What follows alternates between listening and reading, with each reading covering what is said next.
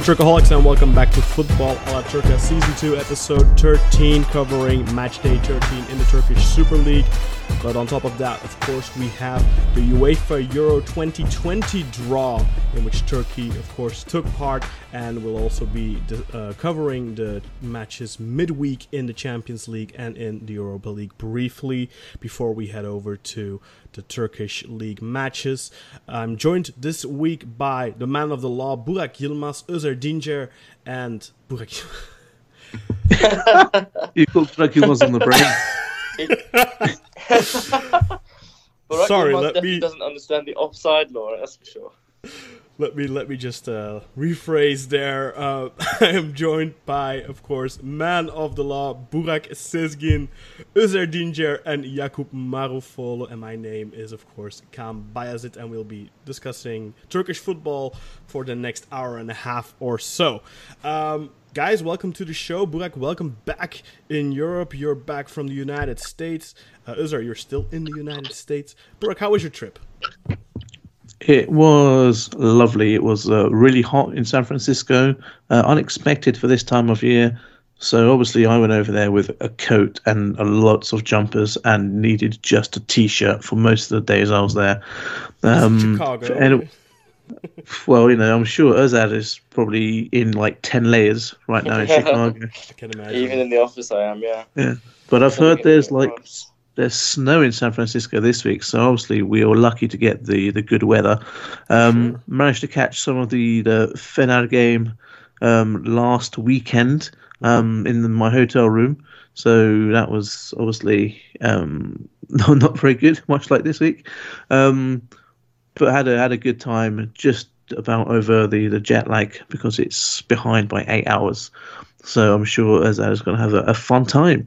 Um, getting back to UK time when you get back from Chicago, having been there for a, a, year pretty much when you decide to come back or are sent back.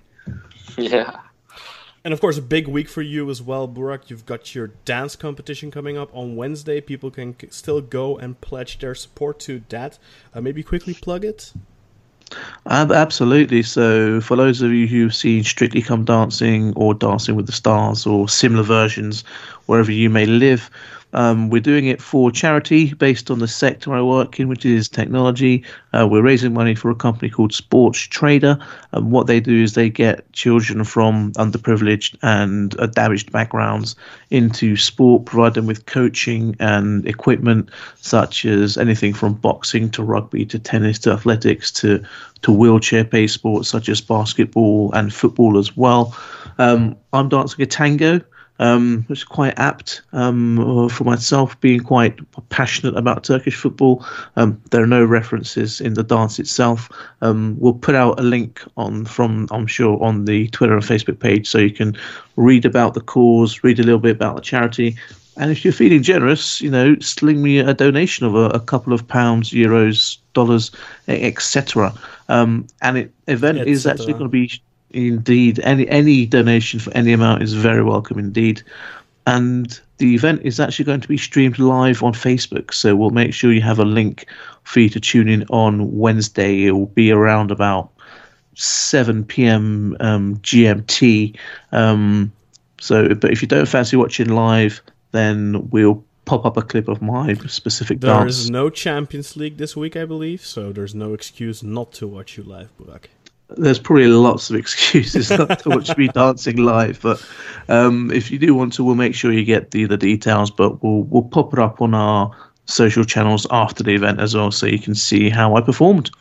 Well, good luck, Burak, and let's uh, head over to the UEFA Euro 2020 draw, in which Turkey were drawn in Group A, and they have a heavy hitter with them there. Italy uh, one of the former world champions and European champions, of course, a very tough nut for Turkey, but not just Italy, also Switzerland and Wales. So definitely not the toughest group. If you look at other groups where I believe France, Germany, and Portugal got put in the same group, it's it's certainly not the toughest group. But Switzerland are an incredibly tough team to break down with a lot of quality players that play in the Bundesliga. Wales, of course, maybe not as good as they were a couple of years ago, but still have some amazing players like, of course, uh, the most famous one, Gareth Bale, but uh, Aaron Ramsey and a couple of others. So Wales should not be underestimated either. Uh, it's going to be a tough group. Turkey could end, I think, first in this group, or they could end bottom in this group. It's one of those tough ones. Uh, quickly, your thoughts on the groups, guys. Israel, I'm going to start with you. Yeah, sure. I think I'm actually pretty pleased with this group. The first game of the whole tournament is going to be Italy Turkey in Rome. So it's going to be a great introduction to the competition. If Turkey are able to pull off a shock, it will really set the standard for, for the team going forward. It's not impossible. Um, Italy won every single match in qualifying, so they're on really good form. Um, but even if that game ends in a loss for Turkey, I, I, do think that the Turkish squad has enough quality, enough talent to beat Switzerland and, and to beat Wales as well. So I'm confident that Turkey will get out of the group. It's more who we end up playing in the Group B if we finish second, for instance, which could be Belgium. Mm-hmm. Uh, and these are the kind of, even if looking ahead, even with the squad that we have, if we have an unlucky set of fixtures um, through the luck of the draw, then that's the only thing that I have a concern about. Otherwise, I do think we have a very talented squad. Definitely, Jakub. Uh, your thoughts quickly? Um, yeah, difficult, difficult uh, group, but we do have a talented, uh, talented squad, as uh, as I just told. Um, yeah, you, you, know, you can always trust on on the Turks to to uh, make the competition, you know, fun and exciting. So I don't know. I'm I believe in the guys. We have a young group that is really good. I just hope that the strikers are, you know, healthy uh, mm-hmm. when we're actually playing there because and Cengiz. The, the, yeah, the mo- the most we're lacking is uh, is in the striker department. If that's okay, then I think we're going to have a really really nice uh, competition. And Burak, finally, your expectations. I think it's all set up for Merih Demiral to score against Italy in the opening game and give a Oof. Oscar Salama to stick it to Oof. all those Oof. Italian journalists who dared to criticize him and for us to then go on and, and win the group. Um, oh. I, I think I'd like to echo the guys before me to say we need like a performing striker. So whether that's Cenk who gets into the starting eleven at Everton or goes somewhere to get first in football, a healthy Cengiz in there, like you said, and, and hopefully a fully functioning uh, defensive line with, with no injuries because it's important to go into these tournaments uh, without any any injuries, of course, to you know key performing players, and that's a bit of a worry with Cengiz. I'm not sure who we play after Italy, whether it's Switzerland or Wales. Um, to be honest, I'm not look. I can't remember those fixtures, but you know we have beaten Switzerland previously, Euro 2008, as you may remember that In famous. Switzerland in Switzerland as well. So yeah, that was amazing. So hopefully we can repeat that in in Baku, which will be like home games for us Turks, to be honest. Mm-hmm. And then Wales, I think once you've nullified the threat of Gareth Bale, which would can be done with uh, Merih Demiral crunch and challenge yeah. and a knee to the face. Exactly. Just like he took out uh, Giroud. or maybe we should sacrifice France. someone else so we don't miss Miri in uh, the rest of the tournament. Uh, maybe uh, Hakan Calhanoglu can bite the bullet. He could do, yeah, maybe you know, kung, kung fu kick the Bale, but just I, run up from midfield, take him down. But I have a funny feeling Bale might be injured going into the tournament, so um, I've put it past him. Exactly, but I think on paper it's you know tournament football is never easy, hmm. but I think it's a draw that Turkey can be happy with and, and confident that they should be able to qualify out of the group. The advantage, of course, of tournament football is that um, there's no reward for parking the bus and you know like you would maybe in qualifiers where you may a team like Wales might think oh you know what? A point here would be good for us but you know they're gonna have to play to beat Turkey. They're gonna have to play to beat Switzerland. They're gonna have you know everyone's gonna have to play to beat each other if they want to get out of groups like this and um, yeah uh, it's hopefully gonna going to get us a little bit more space for guys like Cengiz, for guys like uh, if Burak is uh, assuming he will be the number one striker along with uh, Cenk. Uh, yeah, hopefully uh, we can pull something off and uh, end first, so we can avoid Belgium uh, if possible, at least for that next round. And uh, let's see where it takes us. But knock on wood, of course.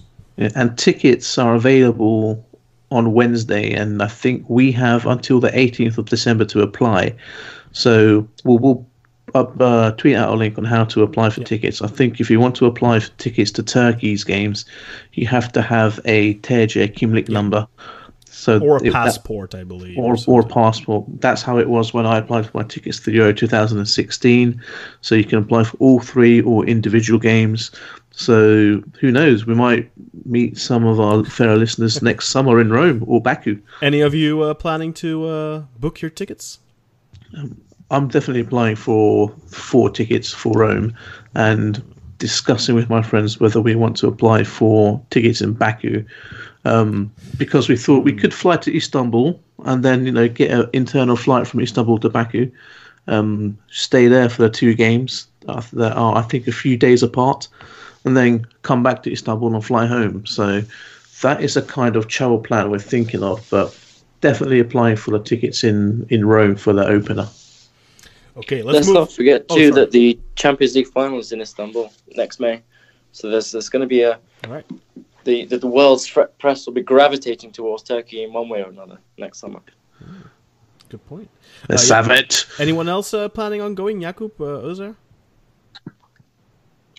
I don't know. We'll see. We'll see. Yeah, we'll see. We'll see.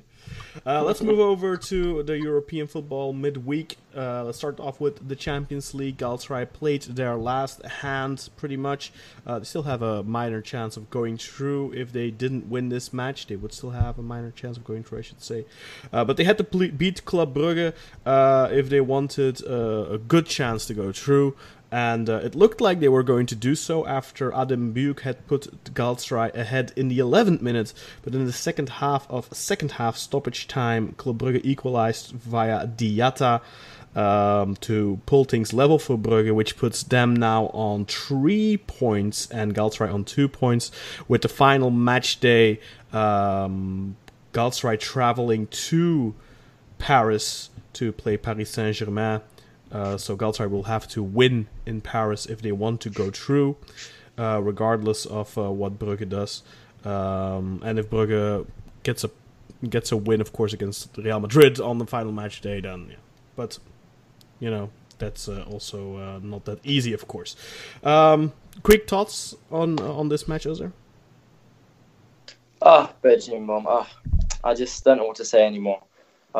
This this whole season has been so emotionally draining and, and, and just downright disappointing, especially in Europe. Um, we had such high hopes of at least making a dent uh, in PSG and Real Madrid at home. That didn't happen. So we downgraded our expectations to third place. We had a decent result in the first match against Brugge, and then everything down to this point. point and it started so well. That's the thing. It started so well. We finally scored. Um, finally, were able to shake off their bad luck of not being able to score. Adam Büyük's beautiful, sublime pivot on the spot, like a like a ballerina in the penalty box. Just shot it home, and the whole stadium erupted. And it was the 11th minute. I think you said it was the 11th minute goal. So it was the early start and the early promise that we needed to really keep going. But we just couldn't find the second goal, and there were very, actually few chances really that we created to find that second goal. And it's the inability to kill the game off, which has been our problem in, in the league as well this season, but particularly in this game. We just couldn't kill the game off. Then um, over to Terim to continue with his nonsensical substitutions, uh, brought on Selçuk Inan for some reason. And then the whole uh, central midfield of Cimbom just completely collapsed. It had already been weakening in the second half, but then totally collapsed. We had the ineffective handbrake Selçuk, who um, didn't really add anything to the midfield, so it felt like we were um, kind of caving back in. Terim couldn't spot that this was this was going to happen, and then Bruges really upped the ante. It looked more and more likely that they were going to score. Muslera made some heroic saves, Mhm. but in the 92nd minute, the unthinkable happened, and it's very difficult to to find anything positive to say about our, yeah, a campaign mi- after minor that goal was deflection conceded. too. I think Yeah, it took to beat it's- Muslera. it's- Exactly, exactly. All the great defensive work that the team had done, it was just all undone by kind of a collective series of small errors that led to that goal. Mhm. Um, and it's just it's heartbreaking, really, because I do feel as though if we'd been able to finish third, win that game, it would have given us a small boost to take back to the league. It would have given us uh, a reasonable chance of um, having something to look forward to in terms of European football next season. It would have boosted us in the transfer market in January. And although technically it's not impossible that we can finish third. I think it would take something extraordinary beyond footballing rationale to go to Paris and beat PSG, even if it's their C team. So unfortunately, um, don't really have any positive things to say about Cimbom's uh, performance that day or that se- or this season, in fact. Galatasaray still have a minor chance of going through to the Europa League, of course. Uh, a team that does not have any more chances to continue past January in Europe are Besiktas, but they were still winless in their group and they wanted to rectify that, although it looked for quite some time like that wasn't going to happen, as uh, Slovan Bratislava took the lead at Vodafone Park in the 35th minute through Daniel. Um, a bit of a defensive uh, mix-up at the back for Besiktas, a little bit of miscommunication I felt uh, between Roco and uh, Rebocho, um, perhaps. Uh, although Besiktas had been dominating but couldn't find the goal until the 75th minute, Enzo Roco managed to equalize on uh, Georges-Kévin N'Koudou's assist, who had come on as a sub. And then in the second half, uh, second minute of stoppage time, Adam Ljajic converted a penalty to get Besiktas their first win of the European season. 2 1 at home to beat Slovan Bratislava. A deserved win if you look at especially the final 15 or so minutes where Besiktas just bombarded Bratislava's penalty area and had a, a, a, quite a few really good opportunities to score. And uh, yeah, they get off the mark here in the group. They now have three points, one point less than Slovan Bratislava, who are on four points. And of course, Wolverhampton and Braga are already through to the next round, to the round of 32 in the Europa League. Uh, maybe that means on the final match day, Wolverhampton will field a B or a C team, and Besiktas can hopefully get a couple of more coefficient points for Turkey. Uh, but um, it wasn't much more than a match for the honor here, really, for Besiktas. Moving on to another team that's also eliminated from Europe, Trabzonspor lose at home to Getafe 1 0. Mata scoring the only goal of the match in the 50th minute. Uh, any thoughts on this, Jakub? To be honest, not really. Um, I ev- I don't even remember the game. To be honest, it, it started at like five o'clock, and I I watched like the last um, last like 15, 20 minutes. Mm-hmm. I actually remember more of the Besiktas game than I do of, uh, of the Trabzonspor game because yeah, he, he fielded, uh, you know, Karaman yeah. fielded a lot of young players, you know, just uh, to, to be um, to be injury free for the big game against mm-hmm. Galatasaray in the weekend. So I didn't have a lot of uh, a lot of hope anyway, and um, yeah, I'm, I'm you know there's not there's nothing good to say to be honest. Yeah. I was very critical of Başakşehir the past couple of years for fielding their B or C team in the Europa League. Um, but I can't really criticize Trabzonspor for doing this, really. Um, you know, they were already eliminated. Uh, they have been for a while, really, because ever since that late equalizer against Basel, it was pretty much over for them. Um, and and you know, they don't have the the biggest squad of players, so they ha- had have to pick their battles. They focus on the league. Uh, makes sense for for me for them to uh, do so against the Getafe here. Uh, unfortunately for the coefficient points, but uh, Trabzonspor have to think of themselves first, of course, here. Then the other team that are not yet eliminated and still have a chance to go through was Besiktas here, but they lost at home in front of a near full stadium, believe it or not. But they lost 3 0 to AS Roma. Goals here coming in the 30th minute through Veretout, the 40th minute through Justin Kluivert, son of, and then Edin Dzeko just before halftime in the 45th minute, making it 3 0.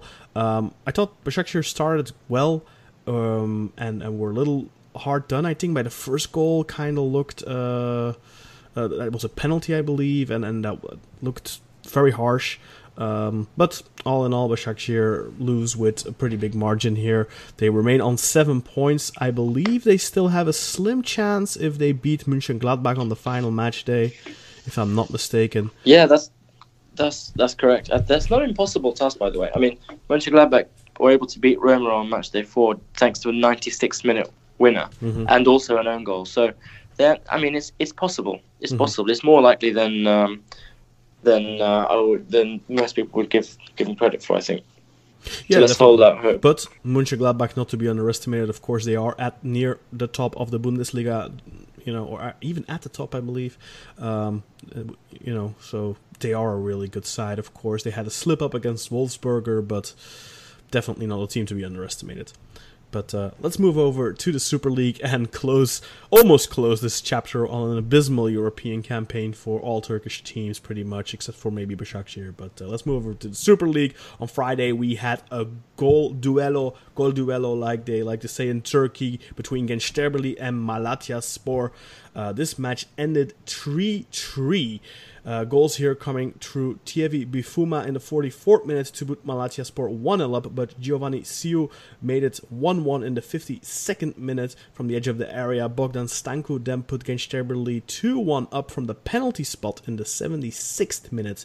But a brace from Robin Yalcin from outside the box, two very similar goals in the 85th and 88th minute, uh, put Malatya Sport ahead and equalized and put them ahead 2 2 2 3.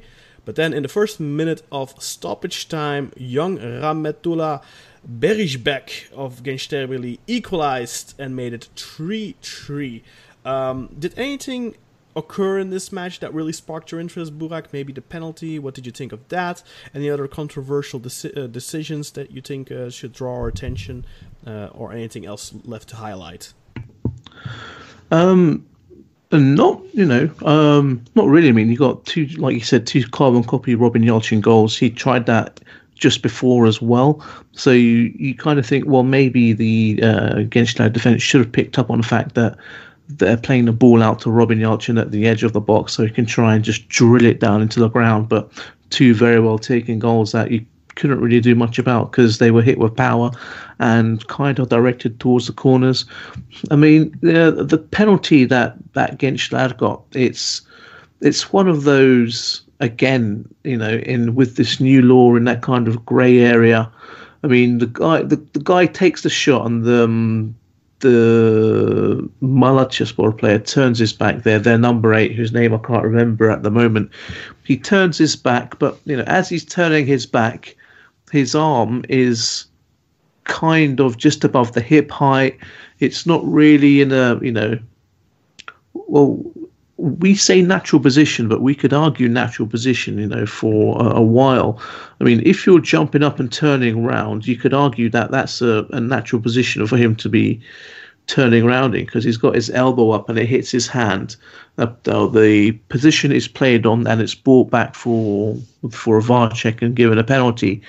Now, if we're looking at the the IFAB rulebook and we're looking at the law because I'm a man of the law, um, the new rule states that yep, that's a penalty, and I, I believe the number eight is then cautioned for it as well. But then a little bit later on in the game, you have almost a similar situation for um, for Malatya, where they have uh, a penalty given as well. But also, um, I'm just watching it right now, actually, just so I'm absolutely sure. Now, the goal. Well, we will talk about this a little bit later, but the goalkeepers, both of the goalkeepers' feet, they seem to be at least one of them seems to be on the line when the penalty is taken. So let's just you know get that out of the way first. But the position I want to talk about is the similar one that Malatya felt that they should have had a penalty for. So this goal goes in, I think it makes this sort kind of like two-two and then you have a potential penalty shout for Malatyaspor, but it's it's not as blatant as the one that the Gençler were given, but it still kind of grazes the um, Gençler player's hand. So I'm thinking, well, where do you where do you draw a line? What is a mm-hmm. a natural position? What isn't a natural position? I think it um, just I'm I'm looking at it now, but even if when you're looking at it in slow motion, it's you've got the ball comes in to the left side of the penalty box to the the Malatya player. He takes it on his on his left foot and he's kind of trying to just you know pass it towards the middle of the penalty box, and you've got this Gençlerbirliği player just running in, so he's not like jumped and turned his back to the ball so he's kind of almost like stationary in one position. He's running towards the ball, and as the Malatya player plays the ball, it grazes his elbow, and yeah, it takes a little bit of a direct deflection, the ball's trajectory changes.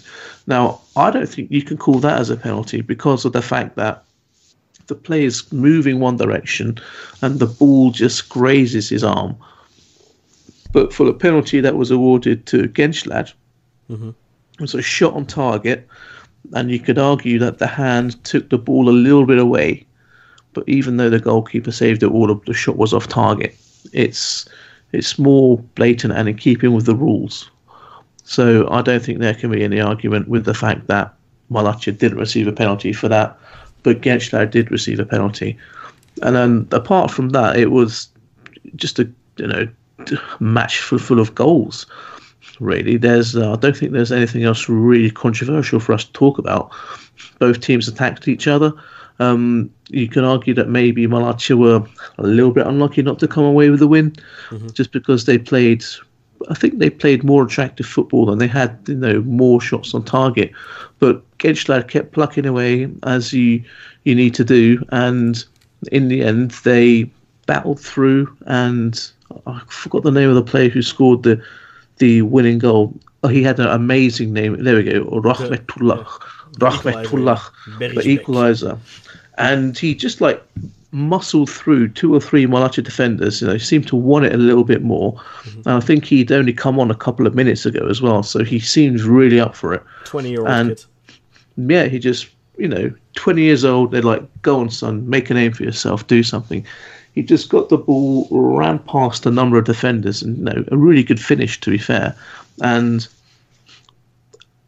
you know, looking at the, you know, I think Malatya could feel that they are a little bit hard done by not to ride out and get the three the three points. But I don't begrudge Gençler coming away with the point just because they had the the ambition and the courage to attack up until the last minute um, and keep playing the ball forward. So, um, an entertaining opener to the uh, game game week 13, shall we say? as the Malatya Sport matches tend to be. So for those betting men Yep. and women among you, I think two and a half Indeed. plus is a pretty safe bet when you're looking at Malatya Sport matches.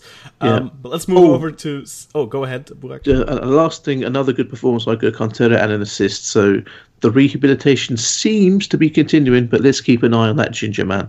I thought he was a little uh, flaky against uh, Fenerbahce, honestly. Did you like him against Fener? No, well, he's been he's had a couple of really good performances this Yeah. season, but he's also had a lot of lackluster ones. So Yeah. we'll have to wait and see. But of course, you know, with the the, the ability that he has, he, he's a fantastic player if he plays to his potential. But let's move over to Saturday now with the league leaders Sivaspor hosting Kasim Pasha. A simple 2 0 victory, really, you would say, for Sivaspor uh, after an 11 minute goal through Hakan Arslan and a 17 minute goal through Mustafa Yatabare. But Uzer, was it really that simple for uh, Sivas to secure the three points? No, I don't think it was. And the the two 0 is somewhat flattering because um, they did give away quite a few chances. They did give away quite a few chances. But when you're in such good form as they are, that's five games in a row with a win for them now. Things just start to go away. Um, and if you look, if you roll back to the start of the season, then they when they kicked off against Besiktas and won three 0 then they went on to beat Trabzon two one. They beat Başakşehir. Oh, sorry, they drew with Başakşehir. They drew with Alanya. So they've got good results with the uh, team, with the big teams and the teams who are on form. So, and we talked about it last week as well. They've got a, a decent core of players, particularly good core of Turkish players, and they just they deserve to be at the top of the league. Um, this second will it goal, last? I just it was. Will it last? Well, that's the thing. That's the thing. And I'm wondering. I, I was thinking about this when looking at the highlights. Is Sivaspor going to be the new Malatyaspor? As in, are they going to be just having a good, strong start to the season and then finally fall, but fall not enough to fall out of the European zone and manage to skim around fourth or fifth? I think possibly, possibly they could sneak a European spot uh, next season. The second goal was beautiful as well. It was um, Emre Kılınç, I think, who gave that killer crossfield pass, uh, and then it was uh, Goriyama. Was it? Uh, who was the uh, guy who gave the assist to Yatabare? But anyway, it was a brilliant, awesome team goal. And um, one of the other memories I had from this game was just the fact that Quaresma for Kasımpaşa just looked very frustrated, Mhm. kicking the ball out to the stands occasionally, looking really angry and Had a little small Um, elbow. He did, But- yeah. He was fouled. He was he wasn't treated very well by the Sivas players, uh, and I think that kind of uh, didn't work well with him either. He's not having the best time at Kasımpaşa, and nobody really is at Kasımpaşa, given that they've only won a few games this season. But yeah, I think Sivas were troubled, but deserved to win overall. I think Kas- Kasımpaşa's having one of those, you know, calm seasons. Really, not Calm, too much. calm. Yeah, yeah, nothing Um, really to write home about. No, but not bad either. I would say. I think I've seen some attacking football wise. I think they play some decent games, but uh, yeah, we'll, we'll we'll have to see next week. They play their match of the season, of course, against Besiktas at home, and they always give it hundred and one percent in that ma- in that fixture. So we'll see uh, what, what what are the odds like for Quaresma to score and Kasımpaşa to win. I, I would love to see that.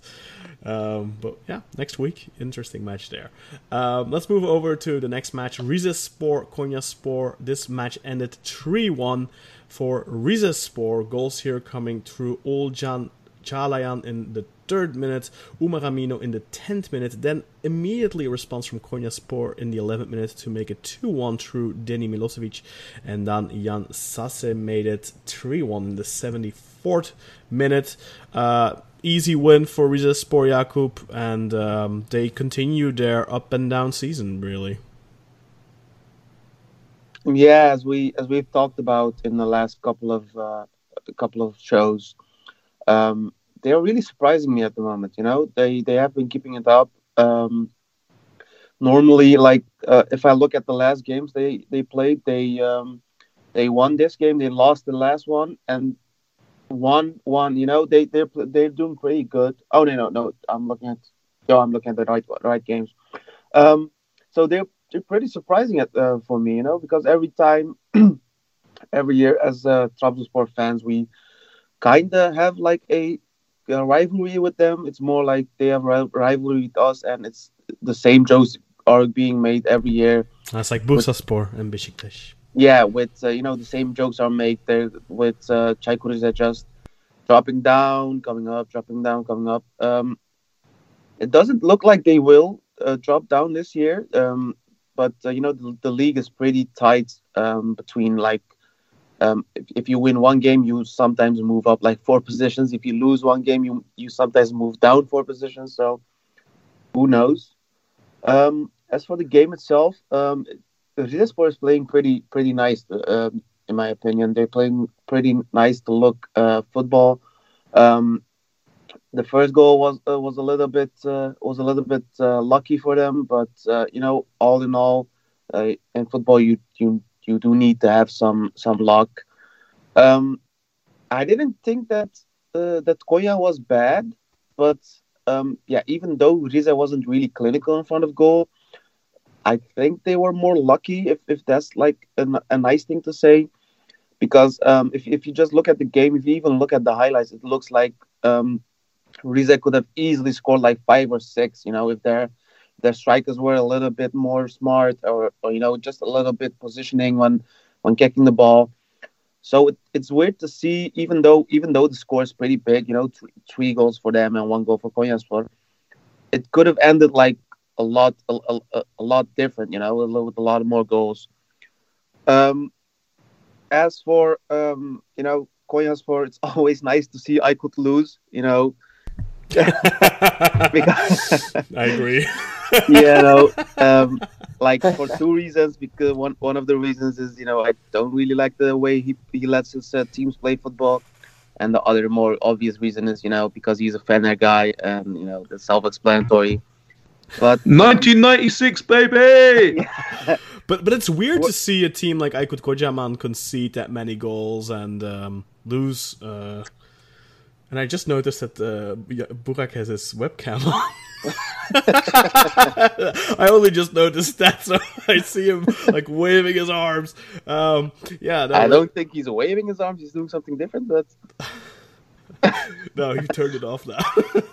but uh, yeah, no, I'm, I was a little surprised. You know, Konyaspor are not the most attractive team to watch, but they're usually a stubborn team and definitely a team that'll uh, put their heads in front of it. And then for them to go 2 0 down after just 10 minutes, um, yeah, it was a little surprising for me. But really, I mean, if you give the match away in just the first ten minutes, and you just know that even if you pull one back straight away, it's it's probably not going to go your uh, go your way. That's you know like one of those unwritten rules in football. I mean, it was it was a do or die. It's it's probably too early to say it's a do or die game, but you know they're both um, trying to get out of the relegation zone. Um, Konyaspor is like 14th at the moment with this with, with the end of this score, um, and uh, Rize is 11th. But as I said, the, the league is so tight. You know, mm-hmm. when you look at the when you look at the point differences, um, they were both like Konya was on 13, 13 points, I think, and um, and um, Rize was on 14. You know, so it, it really is like a really do or die game. You know, because just a slip just a slip can mm-hmm. put you put you right in the relegation zone because even having like 12 points is is you being in the relegation zone. So yep. I think the the bottom half of the bottom half of the league table is going to have some intense matches, especially in the second half of the league. And mm-hmm. Even though you know, as I said, I did I don't think that Konya played a bad game, but um, yeah, I, I let's let's say it, it might be because of uh, Rize playing at home that they were a little bit more an advantage, you know, because they had a lot of positions, but they were just, you know, when when they had to score, they scored, and it, it, it was a nice game for the neutral. Let me say it like that. Yeah. Let's move over to the next match. Alanyaspor, a team that surprised many for the opening, say, 10 weeks or 10 matches of the season. Um, won again for the first time in a while. I feel like it's been a while. Uh, and they were up against Ankaragücü. They trashed Ankaragücü 5 0. Um, I don't really think there's that much to say here. Anastasios Bakasetas with a with a brace in the 16th and in the 85th minute. Uh, so he scored the 1 0 and the 3 0 uh, sandwich, his goal sandwiching Djalma Campos' first goal in the 24th minute to make it 2 0. And then Djalma completed his hat trick by scoring two more goals in added time in the third minute and the fifth minute of stoppage time. 5 0 win for Alanyaspor. Spor. there anything to add, really? Or Alanya yeah. back? Uh, Alanya, yeah, they, they, well, they're back to winning ways, in emphatic style. Uh, there's not much too too much to say about the fixture apart from uh, Alanya having a lot of fun, and it's fun to watch them as a result. They make they make scoring goals look easy, um, and I guess against Ankara uh, they didn't really struggle too much. Um, they've conceded, I think, ten goals in the last three games, only scoring one. They lost the last four. Um, I think they're also out of the Turkish Cup uh, against losing to some some third or fourth league minnows. So things aren't going well for Ankara and I and I worry for them. They're in the relegation zone. But from Alanya's perspective, everything is, is looking good and the sun is shining. Yeah, for sure. Next week, they of course travel to the Türk Telekom Arena to take on Galatasaray. They will be doing so without Papiss Cissé. He was on the bench for this match, took a yellow card, misses the next match. Um, but uh, Umut told me that uh, it might have been on purpose. He he was probably injured or something anyway, and he probably took that yellow on purpose just to get uh, those uh, that card suspension off of his record. So no Papiss Cissé next week, but he probably wouldn't have been there anyway due to injury. So Alanyaspor will uh, have to continue. Maybe they can put Djalma uh, up top, and because he scored a hat trick here. Um, so next week, big game for both Galatasaray and, and Alanyaspor, of course. Let's move over then to probably the most um, talked about match of the weekend. Göztepe Fenerbahce. This match ending 2 2. Goals here coming from Andre Castro in the 7th minute to make it 1 0 for Göztepe. Then Serdar Aziz equalized in the 44th minute to pull things level for Fenerbahce just before halftime. Alparslan Öztürk then converted a spot kick in the 63rd minute, but plenty to talk about there um, to make it 2 1, and Garry Rodrigues almost instantly responded or retorted in uh, just five minutes afterwards in the 68th minute uh, of, of a Vedat Muriqi assist, who was supposed to be out for five weeks. Ridvan Dilmen, what happened there? Um, at 2 2. Uh, and that was the final goal, or at least the goal that would be allowed because there was still a, a disallowed goal for offside in, in, stoppage time. There also was also a disallowed goal uh, the first half um, before the equalizer from uh, Serdar, uh, Serdar uh, Gürler. And then, the, of course, the, the stoppage time goal from Deniz Kadah also for offside. Um, and then there was one more very. Uh, talk uh, noteworthy thing. Uh, red card for uh, Luis Gustavo is first in Turkey.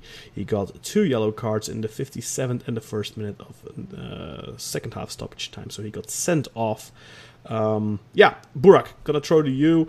Let's start with uh, the Serdar Aziz high boot. Should he have at least had a card? Umut felt it might have been a red. I thought it was okay at yellow, but he didn't even get booked.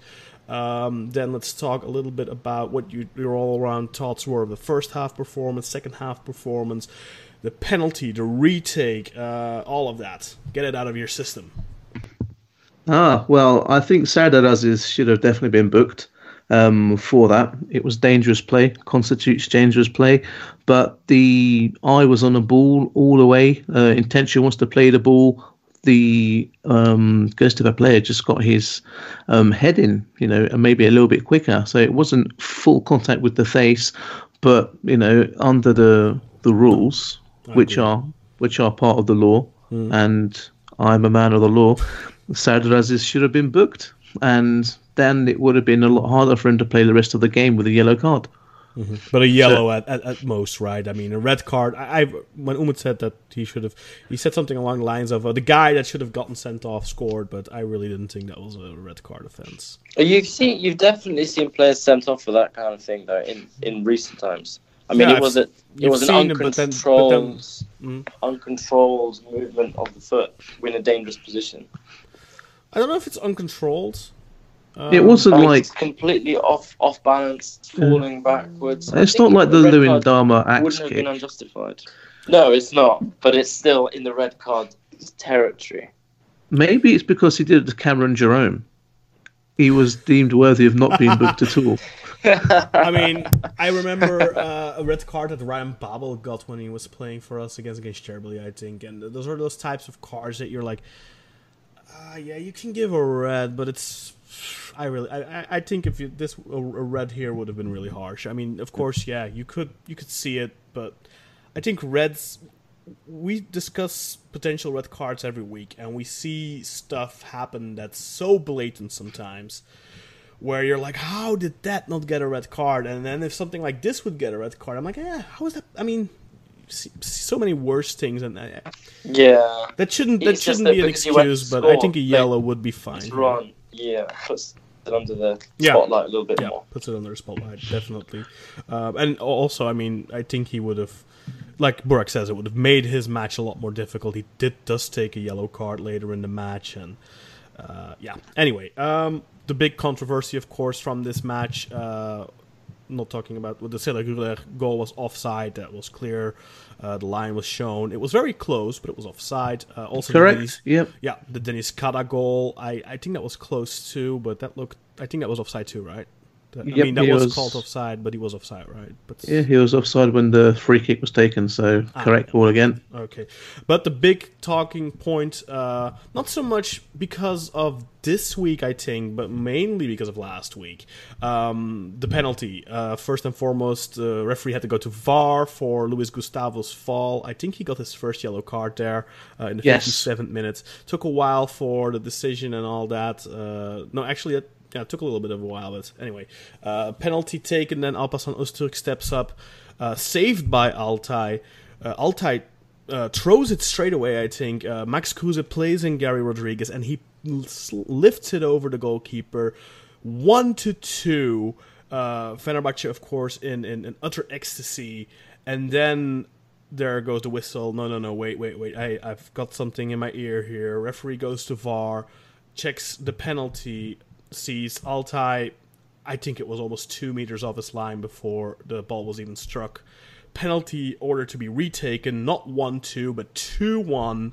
Of course, Fenerbahce's players feel, um, yeah, how would you feel?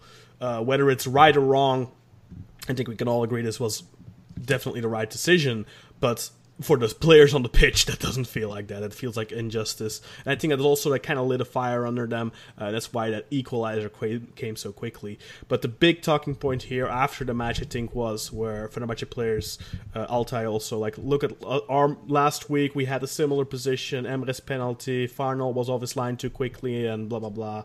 So that's the big thing here, and I think Burak, you're going to have a little bit of a plea for consistency right now.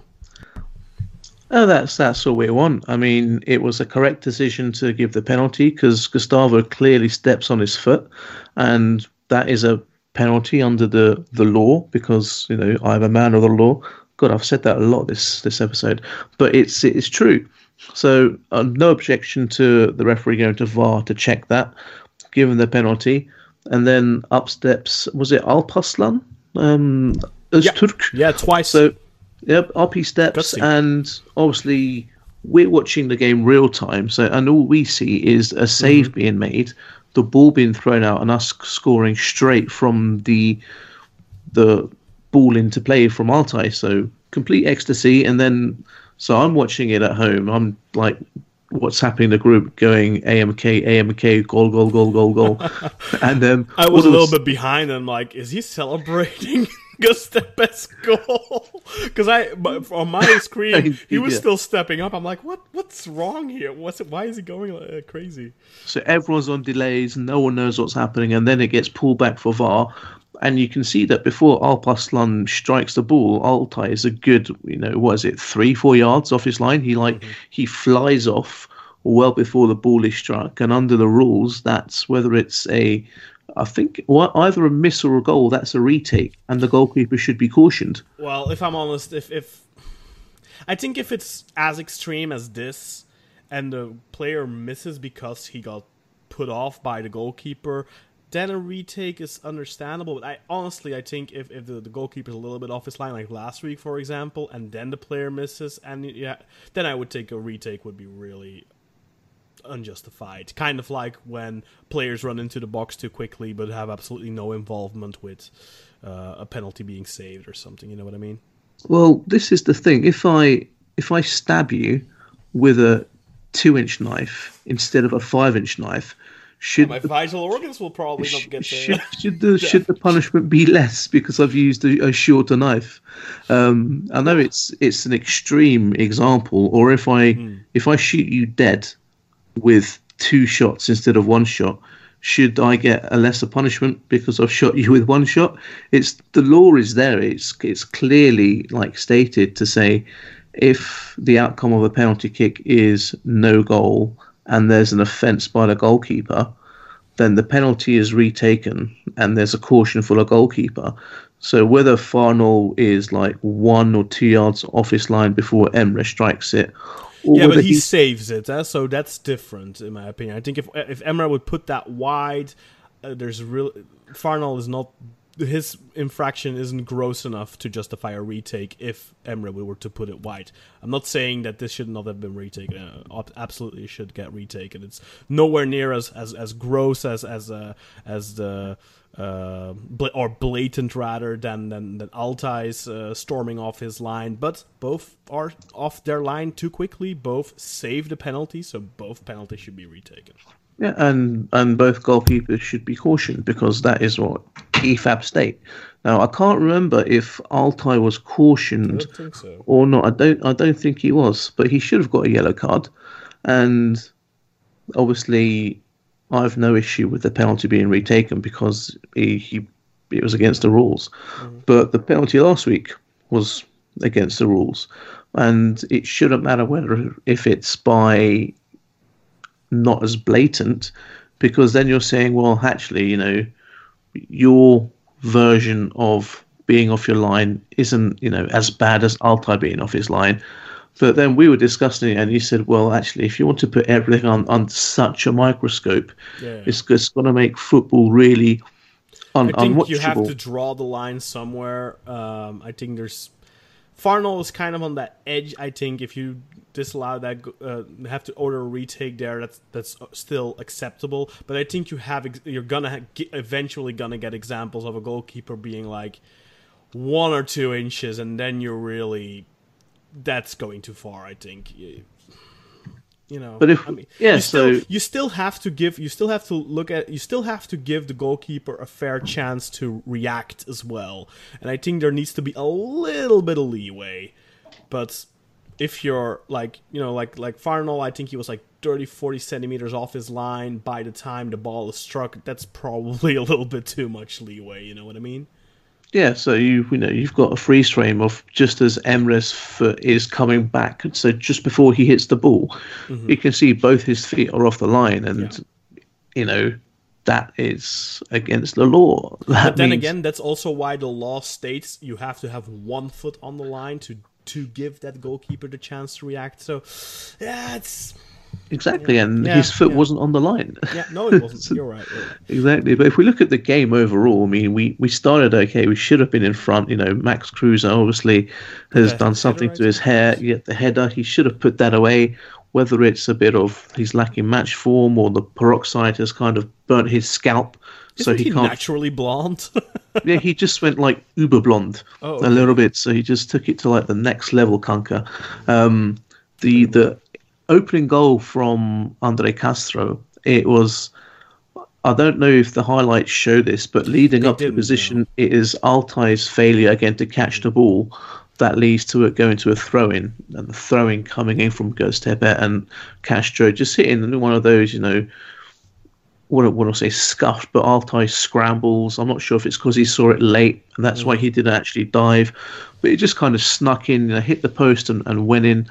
And then we had a, a bit of a bitty first half really until we got the Serdar Aziz goal just before half time, and that kind of lifted our spirits. And then Definitely against the run of play at that point. yeah, Göztepe were playing much better than, than we were, and then you had the penalty incident where we had the retake, our disallowed goal, Alparslan scoring, but then five minutes later we get the the equaliser. Some people thought that uh, Vedat was offside when he got the ball and headed it down for Gary. It took But- a while for them to. Uh, Four Yeah. minutes and like Yeah. bloody hell, guys! You they had time to uh, to Photoshop that, They had time to make but a it, cup it of really tea. shouldn't. It really shouldn't take that long.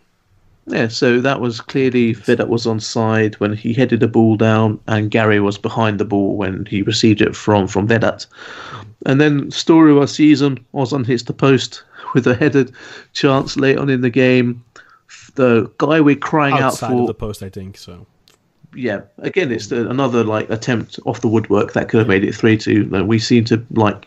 I think the players have a competition in the dressing room who can hit the woodwork the most, um, and we, you know, I think we are the team with the most shots against the woodwork. If someone could find a stat on that, that would be great.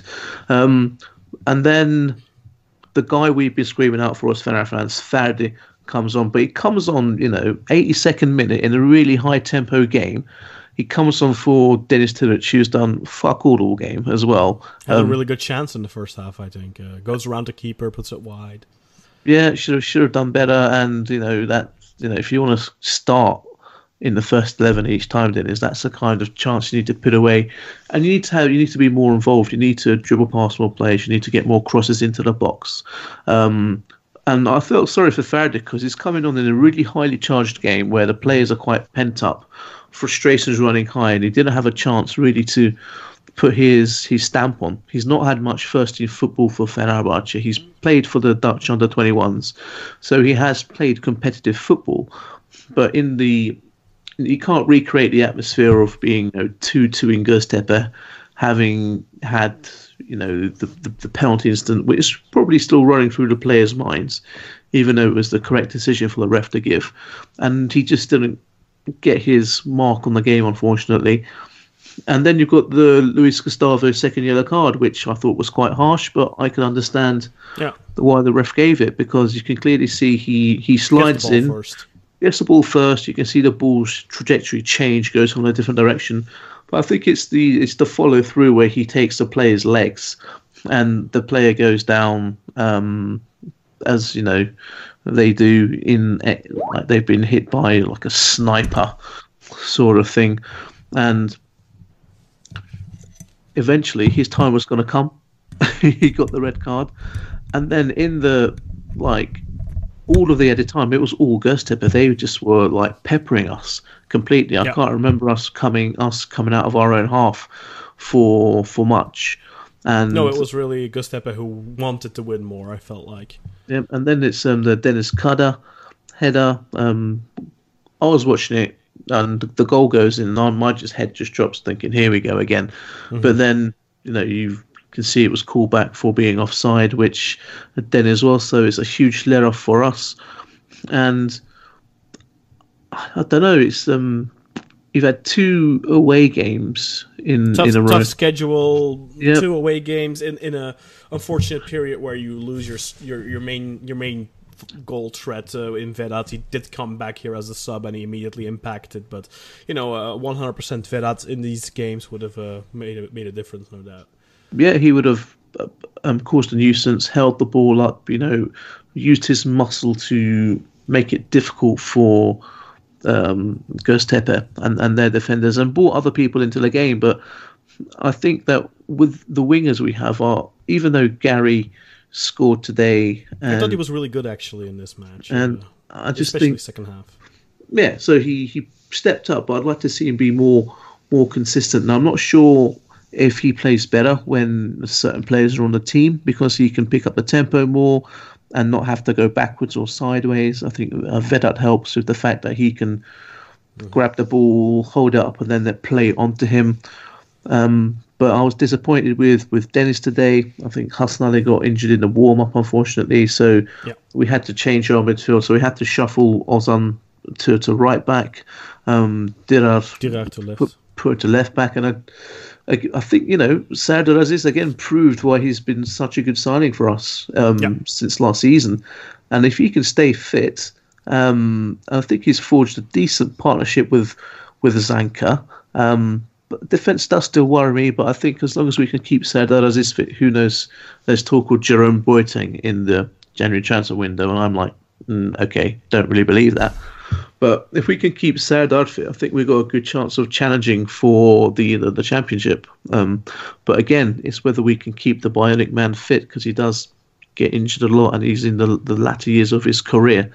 And I just thought he had a good game, came up with a really important goal for us. Again, Max Kruse, I, I do love him, but I just think he he needs to just get a goal, you know, get off Yeah. this like this voodoo, like throw it off, and I think then we can see him um, performing a little bit more. Um, Well, we got the Besiktas derby coming up, so because you know, let's wait and see what happens. uh, he, that's where he might decide to start scoring uh, uh, in that game. And what can what can I say? It's just another the kind of disappointing performance for me. You know, uh, attacking not as fast as I would like, but. I think the main topic is Lynn. Let's just see some consistency in the decisions. Um, it's not that we feel hard done by in this game because the decisions were correct. Um, I would maybe I think the just players definitely did, but of course, you know, uh, post-match emotion. So much emotions, adrenaline, you end up saying really stupid things. Um, the only thing I would contest is maybe the Luis Gustavo send sending off uh, for me, but I think uh, he's escaped a few times before, of course. he has so maybe it's uh, it's the you know the ghost of Christmas past catching up with him. Um, One, one more thing I'd like to add, though, like I, I know I said it in the group too, but I really think that Altay probably is the the most uh, impressive shit goalkeeper I've ever seen. he is he is really good, and he made some really big saves again. And he does it every match. He makes really big one on one saves and stuff like that. But he he's ha- it's like every match he has to have some brain farts, like one or two every match, and he's escaped really big a couple of times already. Uh, I think he's escaped a red card twice, true to fortunate offsides in two different matches. He's escaped uh, two penalties in a similar fashion already. Um, yeah, he has he has a lot of raw talent. I, I, I said it before, but he, yeah, he's a, he's more Volkan Demirel than he is. Uh, Muslera. Volkan was a great goalkeeper. He was, Um, but he also was stupid. In They all are. 2008.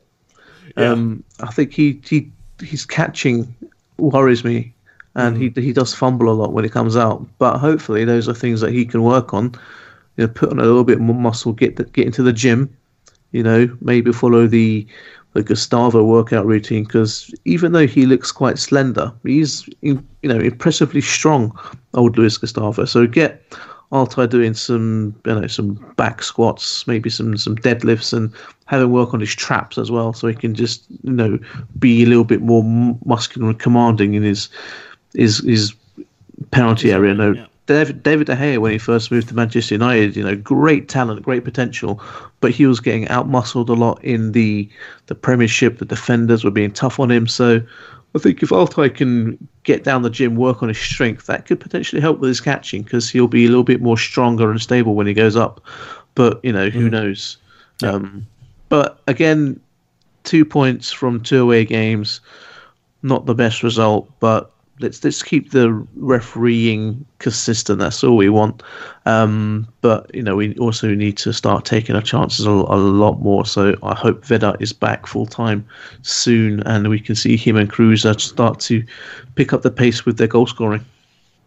Well, hopefully for you, hopefully not for me, Jakub, and uh, Özer. Uh, let's move over to Sunday and let's start off with the main event because Özer will have to leave us soon. Let's start off with Trabzonspor Galatasaray. This match ending in a draw. Alexander Sørloth had put Trabzonspor up in the 50th minute, and it looked like Trabzonspor were going to book another big victory at home. But in the 90th minute, Yuto Nagatomo decided otherwise. I believe that was his first ever goal for Galatasaray. Correct me if I'm wrong, Özer. Um, so second. Oh, second. second okay. So yeah. midweek, Galatasaray in you know, going from the hell to the heavens almost. Midweek, they lose uh, their well, they lose two points in the final minutes, and now in the league they win. Uh, a point in the final minutes, and uh, Jakub, for you, of course, this would have been a painful uh, lead, late equalizer. But Özer, let's get your thoughts on the match first, because you are a little pressed for time. Yeah, well, no, you're right in, in the sense that comparing it with the, the Bruges game, because the similar time that we conceded the goal against Brugge is when we scored the goal against Strasbourg. It's just that the, the, the Champions League match was a kind of a season defining goal. Whereas I don't think Nagatomo's equaliser can can be said about the, the same thing. I mean, I'd like that to be the case. Might be a turning point. I mean, losing this it, match would have been big for you. Mm, I know, and, and to be honest, a lot of the fallout in the press, and, and in fact, even going by what Terim said after the match, he alluded to the fact that the second half performance and particularly the goal would be the turning point for us. And I just don't see that. I just don't. I'm not convinced by that that line of thought because we didn't play well enough again to have want to have warranted winning this game. First of all, um, we just had a kind of maybe half an hour, maybe 40 minutes spell where we were where we re control. Um, I don't believe that we'll be able to carry this form um, into the games coming up. Also, because of the fact that we have so many injuries, it's quite it's kind of becoming unclear who's going to be playing and then who's going to be playing which position these days. Uh, defensively, we've lost Luyindama for the rest of the season, which is like a, it's a sledgehammer blow for our defense. We've lost Falcao and Andone up front. Who knows when they'll be back? Um, midfield lacks dynamism even when it's fully fit. So for Terim to say that this is a turning point for our season, I still I'm struggling to see what he's basing that on. Had it not been for Nagatomo's 90th minute goal, there would be nothing, nothing for him to talk about. Nothing, no positives to take away at all. Um, and then I'm looking for inspiration I'm, I'm looking for inspiration from guys on the bench as well. Someone like Emre Mor, who at the start of the season I um, was really hoping that he would get a lot more starting time. But um, he's just not using his time and his his minutes wisely and effectively. He's becoming very wasteful, and a bit like what Burak said about Max Kruse. I think he just needs a goal. Maybe it's the goal that he's lacking that will that will bring him to life. He seems a bit under pressure to perform. He's taking on far too many risks take, trying to take on far too many players and then losing possession. Maybe he's trying to prove too much about his abilities. If he just scored a goal, he'd maybe sit back and relax a little bit, contribute more to the midfield play. So I think until he gets that, um, he's going to continue being to being super wasteful. Um, I thought um, I thought Adam Büyük played uh, played played his part well again um, against Trabzon. Actually, he, when Nagatomo scored the goal, you can yeah. see that he was kind of almost in an identical position on the pitch in front of the in front of the box that he was when he scored against Brugge. Mm-hmm. So I thought maybe he's he's likely going to strike twice, and then he kind of tips the ball back, and Nagatomo slots it in. So I think it was an okay second half performance from from Cimbom, but can't say too much more than that. Yeah, I mean, given the limitations Galatasaray has for sure, uh, Trabzonspor really good in the first half. I thought um, Galatasaray had a couple of dangerous moments on the break, but Trabzonspor had the match under control. Didn't have a lot of really big opportunities, but had a couple.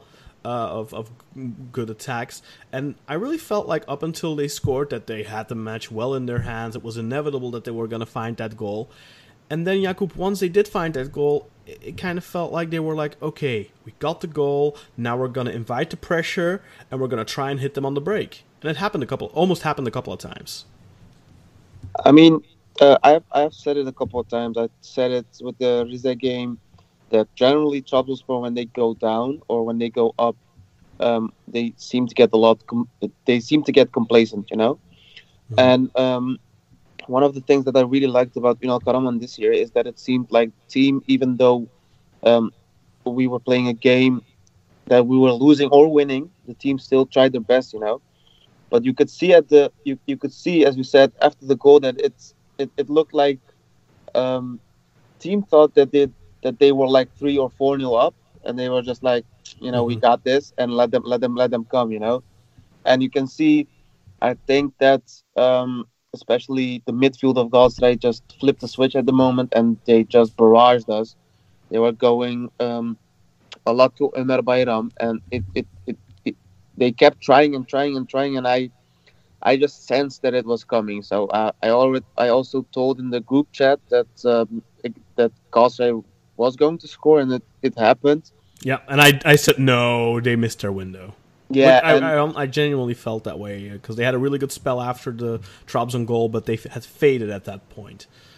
I mean, the reason why I think the goal happened was that um, Trabzonspor. Look, there, there are like two two ways you can go. Either you go full on attack, you know, because you're you're you're up ahead, you're playing at home and before a crowd of forty thousand plus, mm-hmm. and in a big game, so either you you go ahead and keep attacking to you know make the make the make the score a little bit a little bit more for you, mm-hmm. or you just you know what uh, what what Trabzonspor did against Galatasaray last year.